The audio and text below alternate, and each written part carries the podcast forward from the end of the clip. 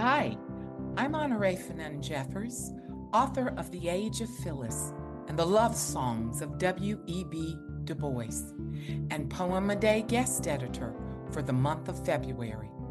I hope that you enjoy today's offering brought to you by the Academy of American Poets.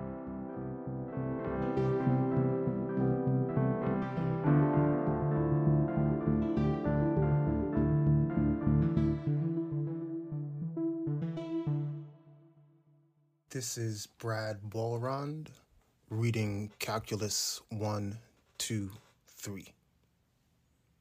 Man Hooded Masquerade, a museum erected out of paper mache stone.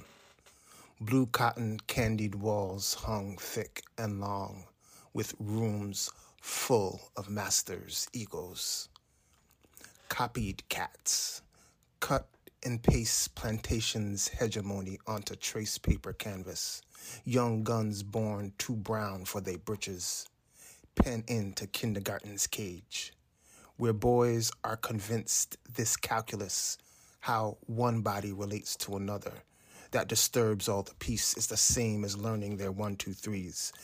Evidence contrary to belief. Our boys learn fast. Science must be, I guess, a hypermasculine story.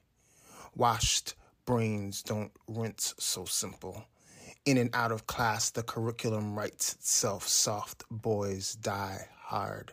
Hothead and class clown grow contagious. Broad shoulders and differential equations caliber inches into glocks. Everywhere we look, our highest dimensions learn their limits without degrees about this poem.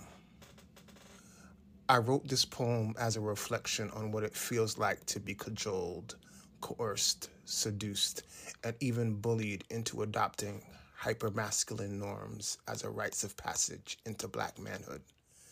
The poem forms itself as a witness to how early this acculturation begins in family settings, elementary school, the playground, at the mosque, in church, and even on the radio.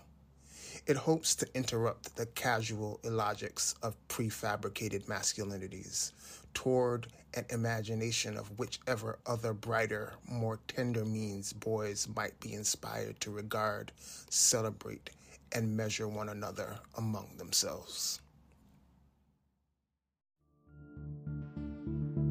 Poem a Day is the original daily poetry series featuring new poems by today's poets. Produced by the Academy of American Poets, this free digital series is made possible by you, our readers and listeners.